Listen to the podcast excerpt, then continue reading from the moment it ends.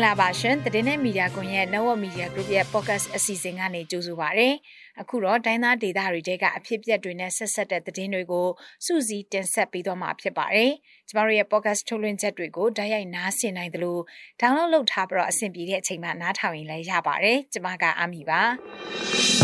။ တင်ဆက်ပေးမယ့်သတင်းတွေကတော့ NUG အစိုးရနဲ့ရခိုင်တပ်တော် ULAAA တို့တွဲဆောင်ဆွေးနွေးခဲ့ကြပါတယ်။မွန်ပြည်နယ်ဝန်ကြီးချုပ်ဒေါက်တာအေးဇံကိုစစ်ကောင်စီကထောင်ဒဏ်22နှစ်ထပ်ချလိုက်ပါတယ်။တနင်္သာရီဒေသမှာစစ်ကောင်စီတပ်ရဲ့စစ်ကြောင်းကိုဒေသခံပျောက်ကြားအဖွဲ့၃ဘွဲကပေါင်းပြီးတော့တိုက်ခိုက်ခဲ့ပါတယ် သတင်းပေးပို့ချက်တွေထဲမှာတော့ကချင်ပြည်နယ်အတွင်းမှာရှိတဲ့ခရိုင်၄ခရိုင်ကစစ်ကောင်စီလက်အောက်ကဌာနဆိုင်ရာဝန်ထမ်းတွေအလုံးနှုတ်ထွက်ကြဖို့ KNA ကတိုက်တွန်းလိုက်တဲ့အကြောင်းကိုကန်တက်မတော် MNDA ကစစ်ဘေးရှောင်စခန်းကအသက်မပြည့်သေးတဲ့လူငယ်အပါအဝင်စစ်ဘေးရှောင်တွေကိုလူသစ်စုဆောင်းတဲ့အကြောင်းတွေနဲ့အတူတိုင်းသားဒေသတွေတဲကတခြားစိတ်ဝင်စားစရာသတင်းတွေကိုတင်ဆက်ပေးသွားမှာပါသတင်းတွေကိုတော့ကျွန်မနဲ့အတူနုနုကတင်ဆက်ပေးသွားမှာဖြစ်ပါတယ်ရှင် အမျိုးသားညီညွတ်ရေးအစိုးရ NUG နဲ့ရခိုင်တပ်တော် ULAAA တို့အွန်လိုင်းကနေတွေ့ဆုံဆွေးနွေးခဲ့ကြပါတယ်။လေလ16ရက်နေ့မှာတွေ့ဆုံဆွေးနွေးခဲ့ကြတာဖြစ်တယ်လို့ NUG အစိုးရရဲ့ယာယီတမတဒူဝါလရှိလာကသူ့ရဲ့လူမှုကွန်ရက်စာမျက်နှာကတဆင့်ထုတ်ပြန်ထားပါတယ်။နှစ်ဖက်ကောင်းဆောင်တွေရဲ့ဒီဆွေးနွေးမှုမှာမြန်မာနိုင်ငံအတွင်းကလက်ရှိဖြစ်ပွားနေတဲ့နိုင်ငံရဲ့အခြေအနေတွေတိုင်းပြည်ရဲ့အခြေအနေတွေကိုပွင့်ပွင့်လင်းလင်းဆွေးနွေးပြီးအမြင်ချင်းဖလှယ်ခဲ့ကြတယ်လို့သိရပါတယ်။ NUG ကလည်းလက်ရှိသူတို့လှုပ်ဆောင်နေတဲ့အခြေအနေတွေကိုသက်ဆိုင်ရာဝန်ကြီးဌာနအလိုက်ဆွေးနွေးခဲ့တယ်လို့ထုတ်ပြန်ထားပါတယ်။အမျိုးသားညီညွတ်ရေးအစိုးရ NUG ရဲ့နိုင်ငံခြားရေးဝန်ကြီးဌာနဝန်ကြီးတော်စီမအောင်ဦးမြင့်ကိုနိုင်တို့ဦးဆောင်တဲ့အမျိုးသားညီညွတ်ရေးအစိုးရမဟာမိတ်ဆက်ဆံရေးကော်မတီနဲ့ရခိုင်အမျိုးသားအဖွဲ့ချုပ်ဥက္ကဋ္ဌဘူချုပ်ထွန်းမြတ်နိုင်အထွေထွေအတွင်းရေးမှူးဒေါက်တာညိုထွန်းအောင်တို့ဦးဆောင်တဲ့ ရခိုင်ပြည်သူအစိုးရတို့အကြားမနေ့ကနနာရီအကြားအွန်လိုင်းကနေတွေ့ဆုံခဲ့ကြတာဖြစ်ပါတယ်။ဒီတွေ့ဆုံမှုဟာမတ်လ24ရက်နေ့တုန်းကထုတ်ပြန်လိုက်တဲ့ NUG ရဲ့ ULAAA နဲ့အလွတ်တဘောတွေ့ဆုံသူတွေဆိုတဲ့ထုတ်ပြန်ကန့်လန့်ချက်နောက်ပိုင်းတွေ့ဆုံမှုဖြစ်ပါတယ်။ NLD အစိုးရလက်ထက်ကမွန်ပြည်နယ်ဝန်ကြီးချုပ်ဒေါက်တာအေးဇံကိုစစ်ကောင်စီတရားရုံးကထောင်ဒဏ်22နှစ်ထပ်မံအမိန့်ချမှတ်လိုက်တယ်လို့နီးစပ်သူတွေရဲ့ပြောပြချက်အရသိရပါတယ်။အာဂရိလိုက်စားမှုတိုက်ဖျက်ရေးဥပဒေပုံမှန်တွေနဲ့ဆွဲဆိုထားတဲ့အမှုအတွက်မေလ16ရက်နေ့ကကြိုက်မရောဗဟိုအကျဉ်းထောင်ကစစ်ကောင်စီအထူးတရားရုံးမှာထောင်ဒဏ်22နှစ်အမိန့်ချမှတ်လိုက်တာဖြစ်တယ်လို့နီးစပ်သူတယောက်ကပြောပါတယ်။ ဒေါက်တာအေးဇံကိုဝင်ကြီးချုပ်တာဝန်ယူစဉ်ကာလကလုံပိုင်ခွင့်ကိုအသုံးပြုပြီးတော့စီးပွားရေးလုပ်ငန်းရှင်တွေစီကနေငွေကြေးရယူခဲ့တဲ့ဆိုပြီးစစ်ကောင်စီကအာဂရိလိုက်စားမှုတိုက်ဖြတ်ရေးဥပဒေပုံမှန်တွေနဲ့အမှုကိုမှုကိုတရားစွဲဆိုခဲ့ခြင်းဖြစ်ပါတယ်ဝင်ကြီးချုပ်ဒေါက်တာအေးဇံက2021ခုနှစ်ဒီဇင်ဘာလတုန်းကလည်းရာဇသက်ကြီးဥပဒေပုံမှန်905ခါခွေးနဲ့ထောင်ဒဏ်2နှစ်အမိန့်ချမှတ်ခံထားသူဖြစ်ပါတယ်။လက်ရှိမှာဝင်ကြီးချုပ်ဒေါက်တာအေးဇံက ထောင်ဒဏ်23နှစ်အမိန့်ချမှတ်ခံထားပြီးရွေးကောက်ပွဲမှာမလျော်ဩဇာသုံးမှုအတွက်လည်းတရားရင်ဆိုင်နေရဆဲဖြစ်ပါတယ်။စစ်တပ်အာဏာသိမ်းစဉ်ကမွန်ပြည်နယ်ဝန်ကြီးချုပ်ဒေါက်တာအေးဇံအပါအဝင်အစိုးရအဖွဲ့ဝင်ဝန်ကြီးအများစုဖမ်းဆီးထိန်းသိမ်းခံခဲ့ကြရပါတယ်။နောက်ပိုင်းမှာတော့ဖမ်းဆီးခံထားတဲ့ဝန်ကြီးတွေအားလုံးကိုစစ်ကောင်စီကပြန်လွှတ်ပေးခဲ့ပြီးဒေါက်တာအေးဇံတယောက်တည်းကိုပဲဆက်လက်ဖမ်းဆီးထိန်းသိမ်းခဲ့တာဖြစ်ပါတယ်။ အဲဒီနောက်မှာတော့ပုံမှန်တွေတစ်ခုပြီးတစ်ခုတက်ပြီးတရားစွဲဆိုတာထောင်ဒဏ်ချမှတ်တာတွေဇက်တိုက်လှုပ်ဆောင်ခံနေရတာဖြစ်ပါရဲ့ရှင်ရခိုင်ပြည်နယ်ရတိတောင်မြို့ပြည်လုံးချမ်းသာစစ်ပေးရှောင်စခန်းကအသက်မပြည့်သေးတဲ့လူငယ်၃ယောက်ကိုစစ်ကောင်စီတပ်ဖွဲ့ဝင်တွေကဖမ်းဆီးလိုက်တယ်လို့သိရပါတယ်။ မေလ16ရက်နေ့မနေ့ညနေပိုင်းမှာအသက်16နှစ်အရွယ်မောင်အောင်မျိုးခန့်အသက်19နှစ်အရွယ်ဖြစ်ကြတဲ့မောင်နေထွန်းဦးနဲ့မောင်ခိုင်မျိုးလင်းတို့ကိုဖမ်းဆီးသွားတာဖြစ်ပါတယ်။အဲ့ဒီစစ်ပေးရှောင်လူငယ်၃ယောက်ကစစ်ပေးရှောင်စခန်းကနေပုံနာကျွမြို့သွားရအပြန်မှာဖမ်းဆီးခံလိုက်ရခြင်းဖြစ်တယ်လို့မိသားစုဝင်တွေနဲ့နှီးဆက်တဲ့လူတစ်ယောက်ကပြောပါတယ်။ရသေးတောင်ပုံနာကျွန်းကားလန်းရှိပေါက်တော်ပြင်စစ်စေးရဲ့ဂိတ်မှာဖမ်းဆီးခံလိုက်ရတာဖြစ်ပါတယ်။ ဘာကြောင့်အခုလိုဖမ်းဆီးသွားတယ်ဆိုတာကိုမသိရသေးတယ်လို့ဘယ်နေရာမှာဖမ်းဆီးချုပ်နှောင်ထားတယ်ဆိုတာကိုလည်းမသိရသေးဘူးလို့နိစတ်တူကဆိုပါတယ်မေလ၄ရက်နေ့ကလည်းစစ်တွေမျိုးနယ်ဘော်ဒူပမွတ်စလင်ကျေးရွာနဲ့ကြက်ကိုင်းတန်းကျေးရွာတို့ကအုပ်ချုပ်ရေးမှူးတွေကိုစစ်ကောင်စီကဖမ်းဆီးသွားခဲ့ရာအခုချိန်ထိမိသားစုနဲ့အဆက်အသွယ်မရသေးဘူးလို့ဆိုကြပါတယ် တနင်္သာရီမြို့နယ်မှာစစ်ကောင်စီတပ်ဖွဲ့တွေကိုပြည်သူ့ကာကွယ်ရေးတပ်ဖွဲ့၃ဖွဲ့ကပူးပေါင်းတိုက်ခိုက်ခဲ့ရမှာစစ်ကောင်စီစစ်သား၃ယောက်ဒဏ်ရာရရှိခဲ့တယ်လို့ဗမလိုက်ပြောက်ကြားအဖွဲ့တာဝန်ရှိသူကဆိုပါတယ်စစ်ကောင်စီစစ်ကြောင်းကိုဗမလိုက်ပြောက်ကြားအဖွဲ့တနင်္သာရီရိုးမပြည်သူ့ကာကွယ်ရေးအဖွဲ့နဲ့တောင်ပိုင်းသူရဲကောင်းများအင်အားစုအဖွဲ့တို့ကပူးပေါင်းပြီးတော့တိုက်ခိုက်ခဲ့ကြတာဖြစ်တယ်လို့ဗမလိုက်ပြောက်ကြားအဖွဲ့တာဝန်ရှိသူတယောက်ကပြောပါတယ်။ပိတ်ခရိုင်တနင်္သာရီမြို့နယ်ဗန်လမွတ်ကျေးရွာအုပ်စု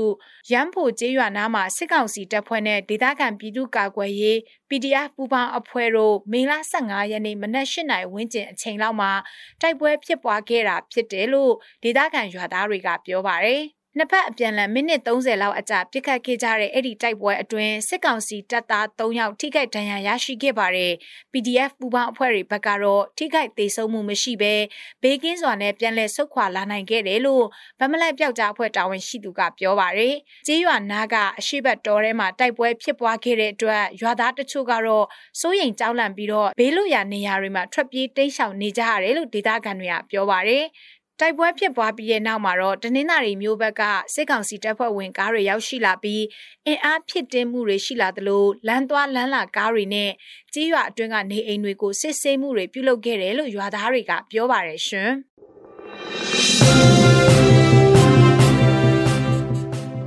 တော့သတင်းပေးပို့ချက်တွေကိုနားဆင်ရဖို့ရှိပါတယ်။ရှမ်းပြည်နယ်မြောက်ပိုင်းကိုခိုင်မြို့နယ်ပလော့စစ်ဘေးရှောင်စခန်းကစစ်ဘေးရှောင်12ယောက်ကိုကိုကန့်တက်မတော် MNDAA ကသူတို့ဘက်မှစစ်သားလုပ်ဖို့ဖမ်းဆီးခေါ်ဆောင်သွားပြီးတဲ့နောက်၈ယောက်ကိုပြန်လွတ်ပေးခဲ့တယ်လို့စစ်ဘေးရှောင်တွေကပြောပါတယ်။ဒီအကြောင်းကိုတော့စောဝေးကစူးစီးတင်ဆက်ပေးထားပါတယ်။မေလ15ရက်နေ့ည9:00နာရီအချိန်လောက်ကကိုကတက်မတော် MNDAA ကဘန်လော့စစ်ဘေးရှောင်စခန်းကိုဝင်ရောက်လာပြီးစစ်ဘေးရှောင်လူငယ်12ယောက်ကိုစစ်သားတစ်လုပ်ဖို့ ဖမ်းဆီးခေါ်ဆောင်သွားပြီးနောက်ရှစ်ယောက်ကိုပြန်လွတ်ပေးခဲ့တယ်လို့စစ်ဘေးရှောင်တူကပြောပါတယ်။ဟုတ်တယ်ကောမနေ့ကကိုးတယ်လို့ကျွန်တော်တို့ကမှကနေဝင်လာပြီးတော့လူတွေစုထားတယ်။ဒီလူကခေါ်သွားတယ်ပေါ့နော်။ခေါ်သွားတယ်ပြီးတော့อืมညတကောင်ရောဆက်ဆက်နေတော့ဆက်ဆက်နေဆက်နေဝင်ကြလို့မှာခဏရလွတ်လာတယ်။ခဏရခေါ်သွားတာ။ကျန်တော့ကျတော့ခဏရလွတ်လာတယ်။ ၅ယောက်ကျတော့ဒီမနက်တခါပြန်ပြီးတော့သားပန်ကြည့်လိုက်တော့တယောက်ကလွတ်လာတယ်။၄ယောက်ကခေါ်သွားပြီ။ဖမ်းဆီးခေါ်ဆောင်သွားတဲ့စစ်ဘေးရှောင်၁၂ယောက်ထက်က၈ယောက်ကိုပြန်လွှတ်ပေးခဲ့ပေမဲ့လည်း၄ယောက်ကိုစစ်သားအသစ်အဖြစ်စုဆောင်းကာခေါ်ဆောင်သွားတယ်လို့ပန်လော့စစ်ရှောင်တယောက်ကပြောပါတယ်။အခုဖမ်းဆီးခေါ်ဆောင်သွားတဲ့အထက်မှာအသက်၁၈နှစ်အောက်လူငယ်တယောက်လည်းပါတယ်လို့ဆိုပါတယ်။ဖမ်းဆီးခေါ်ဆောင်ခြင်းခံရသူတွေကလီဆူတိုင်းသားလူမျိုးတွေဖြစ်ပြီးဒီဖမ်းဆီးခေါ်ဆောင်သွားချိန်မှာချင်းချောက်ပြောဆိုမှုတွေလည်းရှိတယ်လို့ဆိုပါတယ်။ လွန်ခဲ့တဲ့နှစ်လခန့်ကကိုကက်တက်မတော် MNDAA ကပန်လော့စစ်ဘေးရှောင်စခန်းမှာစစ်ဘေးရှောင်တွေနဲ့အစည်းအဝေးလုပ်ပြီးအထောင်စုတစုမှာအမျိုးသား2ယောက်ရှိရင်တယောက်ကို MNDAA ကိုကက်တက်မတော်မှာစစ်သားတစ်အဖြစ်စီးရင်ပေးသွင်းကြဖို့ပြောဆိုထားခဲ့တာရှိတယ်လို့သိရပါတယ်။စစ်ဘေးရှောင်တွေဘက်ကစစ်သားလုပ်ဖို့စီးရင်မပေးသွင်းတဲ့အတွက်အခုလိုမျိုးဖန်ဆီးခေါ်ဆောင်သွားတာဖြစ်တယ်လို့စစ်ဘေးရှောင်တွေကပြောပါတယ်။အခုလိုစစ်ဘေးရှောင်စခန်းအထိလူသစ်စုဆောင်းမှုတွေပြုလုပ်လာတဲ့အတွက်ကြောက်လန့်ဆွေးရိမ်စိတ်တွေနဲ့ အဖက်ဖက်မှာလည်းလုံခြုံမှုမရှိသလိုမျိုးခံစားနေရတယ်လို့စစ်ဘေးရှောင်တွေကပြောပါတယ်စစ်ဘေးရှောင်တယောက်ကကကလူကြတော့တေးနေရတော့ဘဘလို့ဆိုကြောက်တယ်ပေါ့နော်ခုယောက်ျားလေးတွေကအိမ်မနေရတော့တော့ဘာတော့နေနေဆွေနေဆွလို့ကြည့်ဘူးခုလို့ဆက်ရောက်ကနေမှာပဲနေတယ်ဟုတ်ကဲ့ဒီသားဘူးကပေးချလိုက်လေပေးချလာခုံးလေအဲ့လိုဝေချေဘူးအဲ့လိုမျိုးတတိမပေးဘဲနဲ့တရားလောလာတယ်ဆိုတော့တော့မပေးချလာမယ်တော့ဆိုနေတာပေါ့ MNDAA အနေနဲ့စစ်ဘေးရှောင်ပြည်သူတွေကိုအဖက်ဖက်ကကြုံတွေ့နေရတဲ့အခက်အခဲတွေပေါ်နားလည်ပြီးစစ်သားသစ်အဖြစ်ဖမ်းဆီးခေါ်ဆောင်သွားတဲ့သူတွေကိုပြန်လွှတ်ပေးဖို့နဲ့စစ်ဘေးရှောင်စခန်းတွေမှာစစ်သားသစ်စုဆောင်းမှုတွေကိုမပြုလုပ်ဖို့လည်းတောင်းဆိုနေကြပါတယ်။ရှမ်းပြည်နယ်မြောက်ပိုင်းကုတ်ခိုင်မြို့နယ်ရှိမိုင်းယူလေကျွော်အုပ်စုတွင်ကပန်လော့စစ်ဘေးရှောင်စခန်းပါဝင်စစ်ဘေးရှောင်စခန်း၄ခုရှိပြီးအဲ့ဒီစစ်ဘေးရှောင်စခန်းတွေမှာဆိုရင် တအန်လီဆူကချင်တရုတ်စတဲ့လူမျိုးတွေနေထိုင်ကြတာဖြစ်တယ်လို့စစ်ဘေးရှောင်တွေကပြောပါတယ်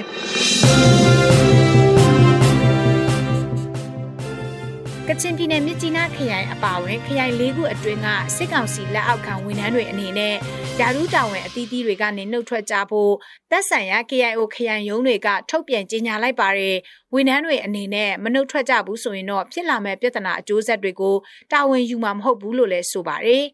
ဒီထုတ်ပြန်ချက်ကြောင့်တနိုင်းဟူကောင်းဒေသအတွင်းကပြည်သူတွေဘလို့မျိုးစိုးရိမ်နေကြပါသလဲဒေသအတွင်းမှာလက်ရှိအခြေအနေတွေကရောဘလို့ဖြစ်နေလဲဒီအကြောင်းကိုတော့နုနုကပြောပြပေးထားပါတယ်ရှင်